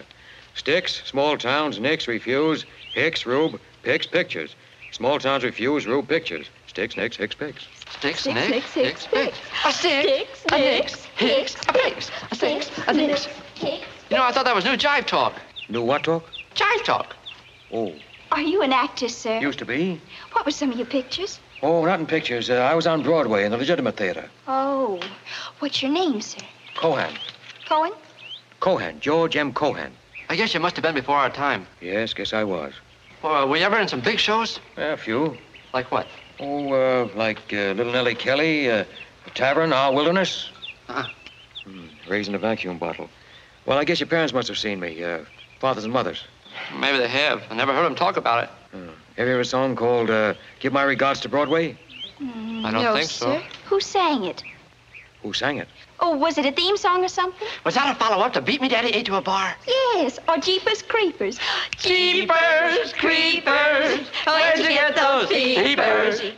I mean, that scene it, it made me think of what I was trying to stay aware of this whole time, which is, and I I hate to say this out loud because I feel like it makes me sound like a little like a bit of a ninny, but it's very hard for my ears to tell the difference between like a George M. Cohan song and the songs that like were 10 years before that he seems to have revolutionized. They kind of all sound like one music to me. Like I can't really Mm. tell how, how his songs were different than everything. You know, th- there's a Yeah. moment like I've never heard anything like that before. And I'm like, really? And my ears don't catch it. And then to have this scene here where he's hearing people sing Jeepers Creepers and he's squinting like it's like Megadeth or something, and he's so Yeah. pained by by Jeepers Creepers, and I'm like, I can't tell much of the difference between Jeepers Creepers and what you do. But these kids show up, and he's like, he's basically like these millennials. What is their problem? And these kids are actually going to grow up to be the greatest generation. You know, we're like, oh, we're the greatest generation, but he's like these hooligans. But you know, it yeah, I, I totally agree. I love that. Again, I love the scene. I think it speaks to the idea too of, you know, we talk about now like actors like they go by so quickly, you know, because what's next, who's next, who can stay on top, how do you stay in the mix? And, you know, here's a guy who basically they, he, you know, they position him as this force, this, you know, this uniting force of America, like these uh, huge hits, and they don't even recognize the song. It's like these kids ran into like Michael Jackson. And he's like, I wrote Beat It. And they're like, What? What's that? Do you know the thong song? Um, you know, and, and uh, the thong song. Want to connect with a family member who doesn't speak your language? Then check out the language learning program Rosetta Stone on desktop or as an app. Rosetta Stone is designed to immerse you in the language you're learning through an intuitive process. Plus, the True Accent feature even gives you feedback on your pronunciation. And with a lifetime membership, you have access to all 25 offered languages. Get started today. Visit rosettastone.com backslash pod50 to get 50% off your lifetime membership now. That's rosettastone.com backslash pod50 for 50% off. You can start your day off right. When you find a professional on Angie to get your plumbing right first.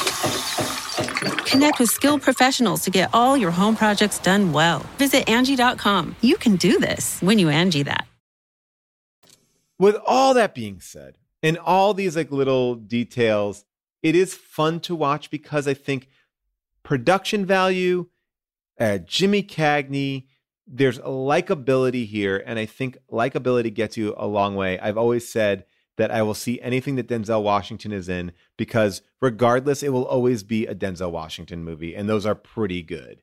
You know, uh, it- it's like, Yeah. and that's why I think when he did those like Tony Scott movies, which I did love those Tony Scott movies, but it's like like he elevates everything. You know denzel elevates all the time. Um and uh you know in this in this you know i think that he's elevating this and making you yeah you, you enjoy the whole ride. And what, well, what I think is interesting too is, you know, speaking of like his songs and and how they get kind of remembered and re-remembered, you know, when this film comes out in like 1942, his legacy I think was already being pulled apart a little bit in the media, just a little bit, you know, before the war started. Because in 1938, you have this book by Dalton Trumbo, a guy who did get in trouble with HUAC, as we know. He wrote a book called Johnny Got His Gun, which is a reference to, you know, the George M. Cohan song, like Johnny Get Your Gun, you know, about like go to war. And so Dalton Trumbo writes this anti-war book about, of course, like the soldier who loses his arms, his legs, his eyes, and he becomes just a torso in, in a bed.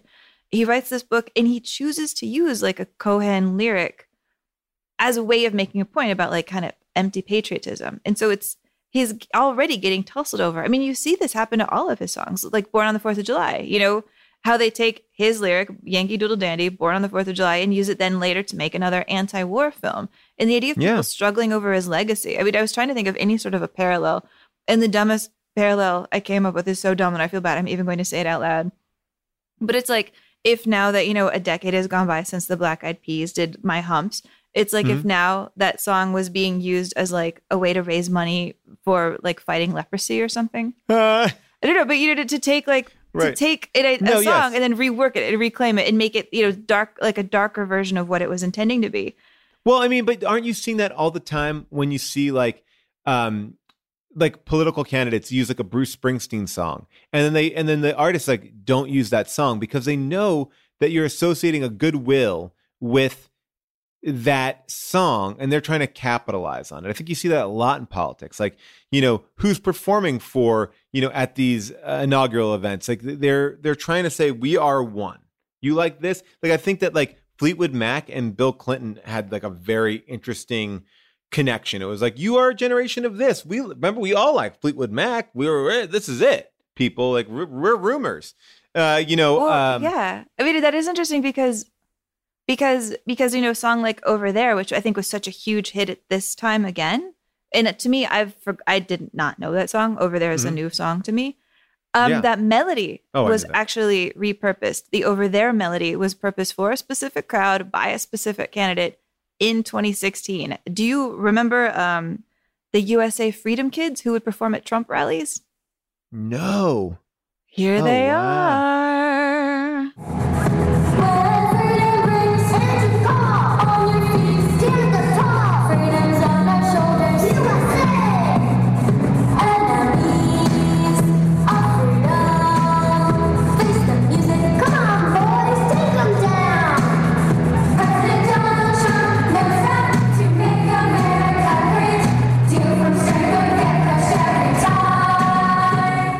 Listen, I thought you might need some palate cleansing after that. Um, so I picked another beloved American group uh, singing another beloved George M. Cohan song. You might recognize this voice. He's a big purple dinosaur.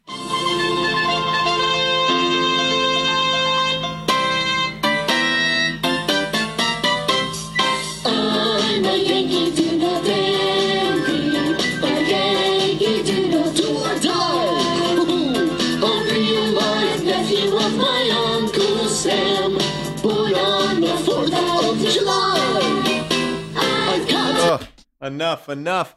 Oh my god. okay, gosh. okay, okay, okay, okay. But you know, I want to say one interesting thing while we're talking about songs getting reworked and reworked and fought over as a as a symbol of like legacy and and who we are as a country. I mean, Yankee Doodle itself is such an interesting song to pick about this. Do you know the history of the original Yankee Doodle song? He put a feather in his cap and made it macaroni. I know that that he Yeah. just sort of did like some sort of a, a Jesus Christ kind of a moment there. That's true, right? yeah. Here's what that meant, actually. Okay, so let me jump you all the way back to the Revolutionary War. What was happening is that the British um, were making fun of these people that they called macaronis. And basically, what a macaroni was to the British people was it was like a British person who went abroad to Italy and thought he was now all sophisticated and European and continental, and he liked fancy food like macaroni, which I will say again, I appreciate that they're anti macaroni. Thank you for this. Mhm. But so they started calling these people, these like young British dudes who went to Italy and then came back and thought they were all like hipster. They started calling them macaronis because they dressed all funny and they dressed all fancy. So then they started making fun of Americans by saying they wished they could be macaronis, but they're not even cool enough to be macaronis. They can't even do it right. They screw up being a macaroni. And that's why, like, they ride it even on a pony. Like, they can't even. Americans are so lame. We don't even have horses. We ride ponies. That's and so they write this Yankee Doodle song as a way of making fun of us. You know, it's supposed to be like Yankee Doodles are idiots. And then what happens is America's like, you know what? Yeah, we are like that. We don't care about being cool. We're lame. And they start singing Yankee Doodle back. So like there's battles when we're fighting the Revolutionary War in like 1777 where British people are watching it and like one of the British reporters is like they started singing Yankee Doodle at us and it really sucked essentially. Like it was so embarrassing that now like this is their song. So Yankee Doodle itself has always been fought over back and forth. I wow, I love that, Amy. That's really fascinating, and I I think it's a fitting tribute. Like you know, you you create something, you take it, you manipulate it, then someone manipulates that, and then we manipulate the next thing. It's a photocopy of a photocopy of a photocopy, and then sometimes that photocopy turns out to be something better than the original or different than the original. It's it's not even it's not even a photocopy anymore. It's its own thing. It's that's uh that's really interesting. I didn't know that at all. But anyways, I want to talk a little bit more about Cagney and why he's so great. And I have I pulled a couple clips about it, but I feel like before I do, we should at least hear him sing. I feel like we've been talking about the buildup of like hearing him sing in this movie for for Oh, yeah. the entire episode. So let's just hear his delivery of Yankee Doodle Dandy. I'm gonna give America the English Derby Cup. He's gonna give America the English Derby Cup. I'm a Yankee Doodle dandy. Yankee Doodle do or die. A real live nephew of my Uncle Sam, born on the 4th of July. I've got a Yankee Doodle sweetheart. She's my Yankee Doodle joy. Yankee Doodle came to London just to ride the ponies. I am that Yankee Doodle boy. He's a Yankee Doodle man. Yeah, I mean, he kind of has that interesting delivery. I mean, it, it is, it's like a talk sing. I mean, that's why I kind of really like that song at the end, the off the record, but that's just talking. You know, yeah, I mean, uh, but that's that's more Cohan. That's more Cohan. It has uh, than than Cagney, I think. Although Right. it's true, I don't have enough of Cagney singing to know for sure. But this is definitely how Cohan sang. I mean, Ji- like Jimmy Cagney even hired one of Cohan's choreographers to make sure he got that strange little stiff, wa- weird, like jerky, cocky, strange dance number right. I mean, I love all of that. But here, I want to play you a clip of somebody saying that Jimmy Cagney is his favorite actor and really explaining why and why he works so well in this role. And that is none other than the great Orson Welles. But Cagney, in my view, was maybe the greatest actor who ever appeared in front of the camera. Really? Yes. James Cagney? Yes. Why, why was that? What was this? What makes you First of all, he broke every rule about movie acting. He came, you see, the first thing that every stage actor says is, I learned to act to the camera because you have to do less. You can't, you know, you can't do laddie what you do at the National Theatre. You have to act for the camera and so on. Cagney came on as though we were playing to an audience of 4,500 people. He acted at the top of his bent, and he never hammed for one moment thus proving my point that hamming is not overacting. It is false acting. It's fakery. Hmm. And there's not a fake minute in a Cagney movie. Please have a season of him Yeah. and study what, Yes. what he was. In fact, I was thinking the other day about the people I haven't interview, interviewed who I'd love to, and I think he comes He won't come. I know. Uh, He won't come. He won't. complete recluse now, isn't he? Yes. Uh, Well, no, but he won't come in front of a camera. No. He, he goes out and does his uh, his uh, thing, and he goes to Hollywood for six months every year. He sees his old cronies and so on. But in all his life, like, you know, he was like Tracy and a lot of people. He never went to a nightclub once. Never went out. You know, he was a totally uh, invisible. You know, Garbo wasn't the only one. No. There was just a small group who went to Mocambo and uh, and slugged the the photographers and did all that scene. You know. you know, Orson Welles put it so well. That's, I think, the thing that really pulls me in about this movie that I haven't been able to put my finger on. The majority of the film, or a lot of the pieces, are on stage and it never feels performative.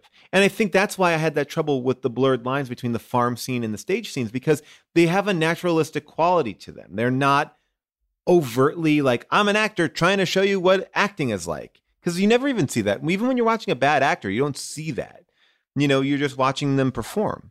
No, I think you're exactly right. And I have to admit, I think I finally now get a joke in this movie that I did not get before, which is when Which he is what? comes home to his girlfriend to be and she's making food and she's like, ham or bacon? And he says, ham makes me self conscious. Maybe that's, That's a joke about being hammy. I just thought that was a throwaway line. I was very Again, confused. actors being actors. Now, Amy, I will say one thing, and I feel like this is just worthy of mentioning as a side note.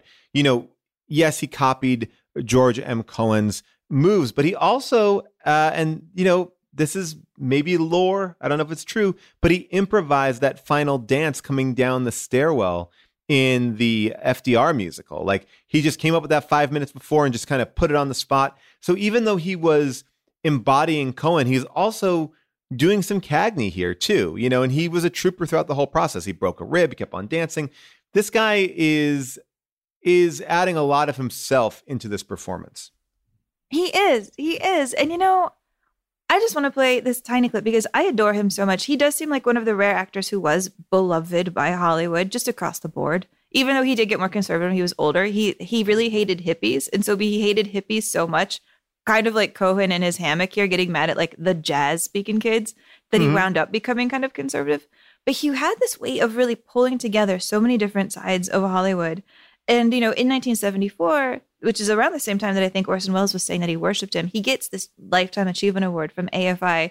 It's an awesome speech. It's really funny. I just want to play this tiny clip of it towards the end where you hear him go from choking up about his family to making a joke at his own expense, you know, about about the kind of character that he knows he brought to the to the screen. My brother Bill, my sister Jane. Gotta hang on, boy. And all the Cagneys who, over the years, all pulled their share of the burden through those long and troubled years. They were many. And the names, the names, the names of my youth. Loggerhead Quinlivan, Artie Klein, Pete Leeden, Jake Brodkin, Spexter Porser, Brother O'Mara, Picky Houlihan, who were all part of a very stimulating early environment, which produced that unmistakable touch of the gutter without which this evening might never have happened at all. But wait, did you know this, Paul? Did you know that he is not um, the last person to play George M. Cohan? Wait a second. No, I did not. That in fact, a person very near and dear to our heart also played George M. Cohan. Who's that? A person who might be named Joel Grey. Oh, Da, da, wow. da. Yeah. Okay. So remember how we were talking about last episode that there was the Cabaret Broadway production and then there was Cabaret the movie, and years went by in between them. Yes. In those years, Joel Grey played. He actually played George M. Cohan in a play called George M, which did not really quite go as well as uh, as Yankee Doodle did because it was 1968 and the country was in a different mood. But this is a little bit of George of Joel just talking about it. There was a misconception that it was about patriotism. When it wasn't, it was about a very complex, important character and uh, force in the New York theater. There was a lot of a lot of um, sugar coating of his life in Yankee Doodle Dandy, and uh, we were about to uncover the complex guy that he was, which was uh, in many ways controversial and not such a nice guy. Interesting. I mean, you know, I think it's all about the mindset you're in. Like, I can watch a movie like this that takes place in 1942 and feel very patriotic and sing all the stars and stripes. But then when I see that clip that you showed of people at a, a, a political rally of of now, it, stars and stripes make me feel a little bit like cloying. Like it just feels like oh, too much. Like you, why are you bending over backwards? I'm I'm somebody who I love my country and I vote and I'm active and I you know, I feel very much a kinship here, but I would never wear an American flag. I, that's not. It just it kind of puts me off. But oddly, back then, I kind of have a different mo. I have a different feeling about it. I don't know what that is either. Yeah, I mean, it's it makes this film to me so valuable as a litmus test, I guess. Like, how do we Yeah. feel about it when we watch it? You know, you're right because now I think I have seen so many rallies that I see rallies that make me really uncomfortable. That when I see a whole room full of flags, I think my immediate reaction is to jump back a bit, which isn't fair to the film. No, Uh, so I'm trying to call myself out on it, and I, I want to be able to love this film more than I can in the year 2020. Well, I think this movie is great for sequences, right? Great set pieces, without a doubt. I think the plot is you don't need it. I think you could you could pop around on YouTube and enjoy everything that this movie has to offer, which is Jimmy Cagney just putting on a full show. But that's just my opinion. I mean, there's one opinion out there that means more than any opinion, and that is the opinion of The Simpsons. Is there a Simpsons clip? Yes, there is. There is. And in fact, if I was paying attention as a child, I would have heard over there at least one more time in my life because there's an episode called War of the Simpsons where uh, Grandpa Simpson is left watching Bart and Lisa and Maggie while um, Homer and Marge go away and take a couples therapy.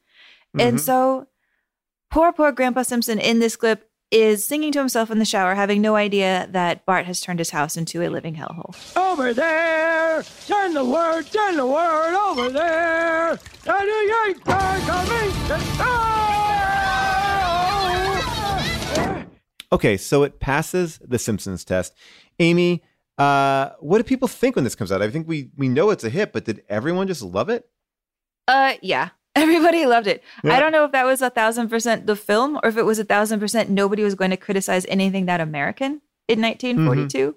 Uh, Right. The New York Times, the very last word of the New York Times review is take our word, it's dandy. Um, the New Yorker, who is a very difficult critic at the time, um, John Mosher, the most he would say is that as a portrait of the actor, it was dubious. But other than that, he's Okay. like, it's great. It's so great. It's so great. Uh, so, in lieu of failing to find anything negative about this, I thought I'd pull kind of two contrasting clips that kind of make the point that we're talking about here about how these films are reflected in the era they come out. One of them is from 1982.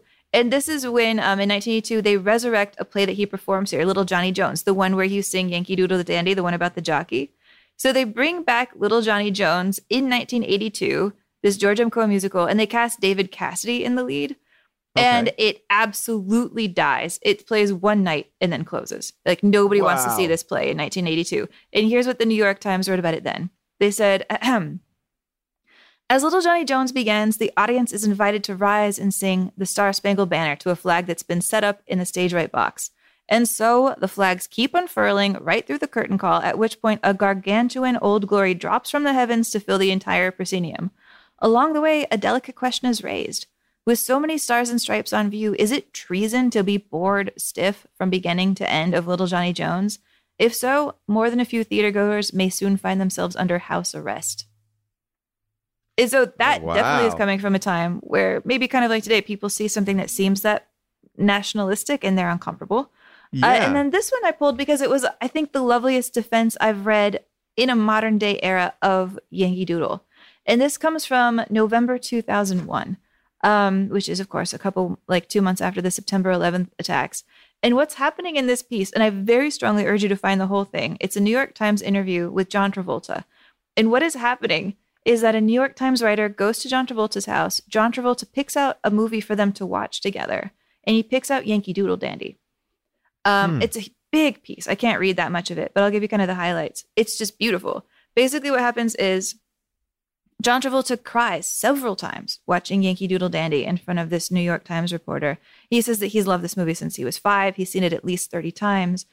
And that Jimmy Cagney is part of who inspired him to become a performer. That when he was little, his mom would, um, if he wanted, if his mom wanted to do something like go clean his room or brush his teeth, his mom would pretend that Jimmy Cagney was on the phone and that Jimmy Cagney was telling him he had to go clean his room. And because he worshiped Jimmy Cagney so much, he did it. And so Yankee Doodle Dandy, he's watching this right after September 11th happens. And when Jimmy Cagney starts to sing Yankee Doodle Dandy, he starts to cry. And then when Jimmy Cagney does his um, scene against his father, you know, when his father dies with Walter Huston, he starts to cry again because it reminds him of how he then became friends with Jimmy Cagney when he was older. Oh, and that when John Travolta was famous, um, he used part of his star clout to become friends with Jimmy Cagney when Jimmy Cagney was 81 years old. And that when he went to his house, he started to tell him like how much he meant to him as a child. And he started to cry. And that when he started to cry, uh, Jimmy Cagney started to cry. And that they had this really good friendship, and that he was one of the last people to see Jimmy Cagney before he died. And that their deathbed scene reminds him of this deathbed scene with Jimmy Cagney being like, I'm going to be okay. And him being like, Yes, you are. And just talking theater to each other. So it's this I love that. absolute beautiful piece. And there is a line in here that touches on something you said earlier, where John Travolta says, you know, he sticks up for Jimmy Cagney's dancing almost as though it's better or more important than Fred Astaire. He says that Fred Astaire would come out and he just entertained you, but Cagney inspired you to want to dance, to want to do it yourself. And that he said him, he feels like that was his own success. Uh, the key to his, his his success in Saturday Night Fever is because everybody who came to see Travolta dance in Saturday Night Fever said, "I can kind of do that type of dancing." And so, for an actor to give that to an audience, it's a gift. Is to inspire people to dance. I love that. I love that idea. And I also love that idea that the best people make you feel like it is actually doable and not that it's unattainable. And that's something that I feel all the time, whether it's as simple as doing improv and when people go, that can't be improvised, or if it's some thing that is the trick of being an amazing actor. And maybe that's the trick of this movie is that it it shows you how easy something is that actually was very hard. And maybe that's what we want to see. And that kind of round robins everything. Amy, it all works out. Um, I love that story, and I love how this movie can affect people. I definitely felt affected by it. I felt connected to it, but I guess the question is, does it belong on the list? Uh, you know, we've definitely been going back and forth on it. I mean, Amy, what do you think? Well, gosh, I mean, I have to admit, regardless of whatever we think, I don't think it's long for the list. If they ever redo Mhm. it again, I mean, it was 100, it moved up to 98. I I feel like it's clinging on. I, I find it such an interesting film to talk about because I think we're talking as much about ourselves in a lot of ways when you talk about Yankee Doodle Dandy, like how we react to it. I mean, hearing how Travolta reacted to it post 9 11 feels very different from how I react to it today. I feel like we're in a mood as a culture where we want to hear America talk about how it fucks up and what we're going to do better. And this is not a movie that does that, you know? So, with that in, in, in mind, and with the fact that my favorite musical director is not on this list, who did work with Cagney, you know, Busby Berkeley, I want to put not Footlight Parade because, you know, like that clip we played earlier, it, it doesn't age well. I can't say it should go in at all with like a clear heart at all. Not at all. But there is a Busby Berkeley film that I feel like should be on here instead. And we actually played a clip from it really early on when we talked about uh, Swing Time, which is Gold Diggers of 1933. Oh, right. Yeah. I love that film. And I feel like that film touches on so many things. I mean, you could say Yankee Doodle, like it ignores the depression, you know? Like, oh, I don't know if the depression even happens in this film. It just kind of goes on. He's on a farm, it ignores it. But uh, Gold Diggers of 1933 is a film that's very much a beautiful musical, amazing numbers, like, oh, choreography that makes me want to die. And a number like the Forgotten Man number, which I think is is is a number as beautiful as anything George Cohan wrote. You know, I think it equals it at least. And then it also has that pig Latin number by Ginger Rogers. So we'd get our Ginger Rogers in, even if swing time is gone. You know, we got we got options here if we put in something like Gold Diggers of 33. I'm to say something about this movie, and I don't like to be like this person all the time, but I think it is important that we're living in a culture that at least acknowledges this. If you're making a movie about America, we should showcase more than a white man making it all okay, right? America is this diverse tapestry. Not to say that everything has to be diverse. We can tell different stories, and this is a biopic of this person, but it's so closely associated with like what it is to be a patriot, what it is to be an American. And yes, he's an immigrant, he's an Irish American, but I feel like you know, if you put like this and Hamilton next to each other and the way that Hamilton, and I know that that's not a movie, but you know, what's a more compelling story about where America is and and and who built America and and just different faces. So there's a part of me that like what it represents, I would love to see represented in a in a more diverse way with women and people of color. Obviously, it's a biopic, so I can't change that. I can't say I wish, and you know, I wish uh, Straight Outta Compton, you know, had a little bit more Michael Bolton in it. Um, but I do feel like when we're talking about these things that encapsulate it, I, I think I would be looking for something like that. I don't know what I would replace it with uh, right away, um, but I was just thinking about that a lot. Like, you know, I think in many respects, uh, you know, musicals are hard to to put on this list because I think so few really, really work. They're known for these little moments. So, in the sense of this is a moment in American culture, a great memeable Jimmy Cagney dancing, a great uh, you know reward of Jimmy Cagney. It definitely belongs on the list. As far as like a movie, I, I think it kind of falls off the list. Not hundred percent, you know, far off. It, it's way better than Ben Hur to me. It's it's just. Uh, I just think that we could do. I think there's better movies. I think this is a great performance, and I don't know if a performance elevates a movie to be on this list. I think you need to have both things at play: an amazing script, uh, amazing direction, and amazing performance. And I think this movie has like one of one of three, but a really great one.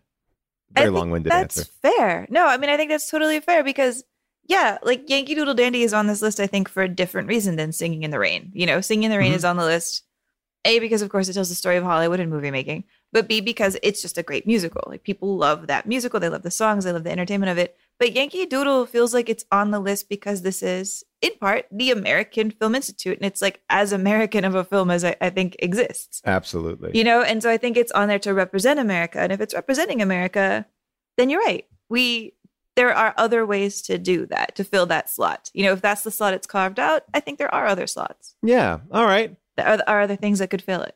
Well, I feel like uh, AFI probably right now is regretting their decision to entrust us with introducing this movie as we've kicked it off the list. But you know, that's the benefit of the AFI Film Club. It's not the best films of all time. It is great movies to watch, and I think they've done an amazing job programming everything from this film to Beauty and the Beast to uh, to Spinal Tap. So I, I definitely believe it belongs in the pantheon of fun movies to watch, and it really is a quick moving film, and uh, I think you'll get a lot out of it. I just don't know if it's one of the best. Uh, but let's talk about next week's film. Okay, so Paul, you know what we are doing on next week's episode. I mean, this is this is this is at least a landmark in one major area. We are doing our oldest film on the list. The absolute oldest film on the AFI list dates all the way back to 1916. It is a film called Intolerance by the landmark director D.W. Griffith. And if you haven't seen Intolerance yet, well, you're in for it. Here we go. But one weird fun fact about Intolerance that I particularly love living here in LA is that if you go to um, Grauman's Chinese Theater, Hollywood and Highland, the Dolby Theater where the Oscars are, it's all part of a mall, which tends to surprise people that the Oscars are held in a mall. But my favorite fun fact about that mall is they resurrected part of the Intolerance set, and you are shopping at a Sephora that's right across from a giant mock up of the set of Intolerance. Giant elephants. It's very insane looking. It cracks me up every time I'm there. So, our question and call in for next week's episode is pick your dream movie set that you think needs to be turned into a mall. What do you want to see when you go shopping? What movie set? Let us know. It's probably not these giant Babylonian elephants, but maybe it is. It's kind of fantastic. So feel free to think outside of the box on this one and let us know your dream movie set turned into a mall. The phone number is, as always, 747 666 5824. That is 747 666 5824. Oh boy, oh boy, oh boy. Well, now that will be interesting. All right, so uh, we will see you next week for uh, Unspooled Intolerance. Think about your mall movie location. And thanks for listening to today's show, which was all about our good friend, George M. Cohan, a real great Irishman.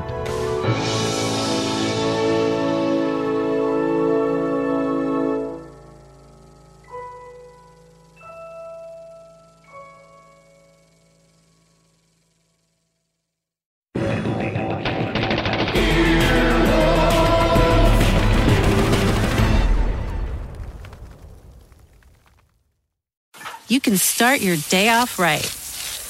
When you find a professional on Angie to get your plumbing right first.